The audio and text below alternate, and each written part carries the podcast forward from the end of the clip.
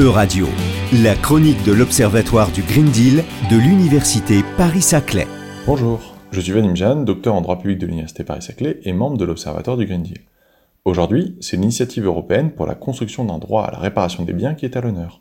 Le 22 mars 2023, la Commission européenne a adopté une proposition de directive afin d'établir des règles communes aux États membres pour promouvoir la réparation des biens. Cette initiative s'inscrit dans la logique du Green Deal, en particulier son volet de réduction des déchets. Au titre de cette proposition de directive, le droit à la réparation des biens devenus défectueux se conçoit dans le cadre de la garantie légale comme en dehors de celle-ci. Dans le cadre de la garantie légale, de deux ans, il en viendra de la responsabilité des vendeurs de proposer une réparation du bien, sauf si celle-ci s'avère plus coûteuse qu'un remplacement. En dehors de la garantie légale, plusieurs moyens pour favoriser la réparation et le réemploi des biens seront mis à la portée des consommateurs.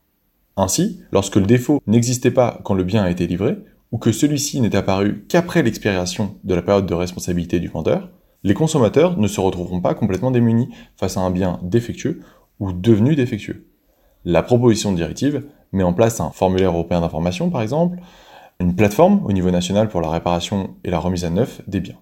Enfin, la proposition de directive tend à apporter des modifications quant au recours qui était à disposition des consommateurs pour les défauts qui relevaient, eux, de la responsabilité des vendeurs.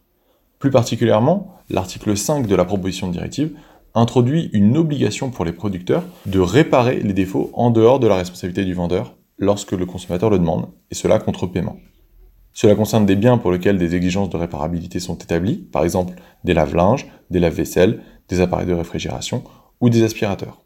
En couplant à la fois exigences de réparabilité et services de réparation, les possibilités de réemploi des biens seraient ainsi augmentées.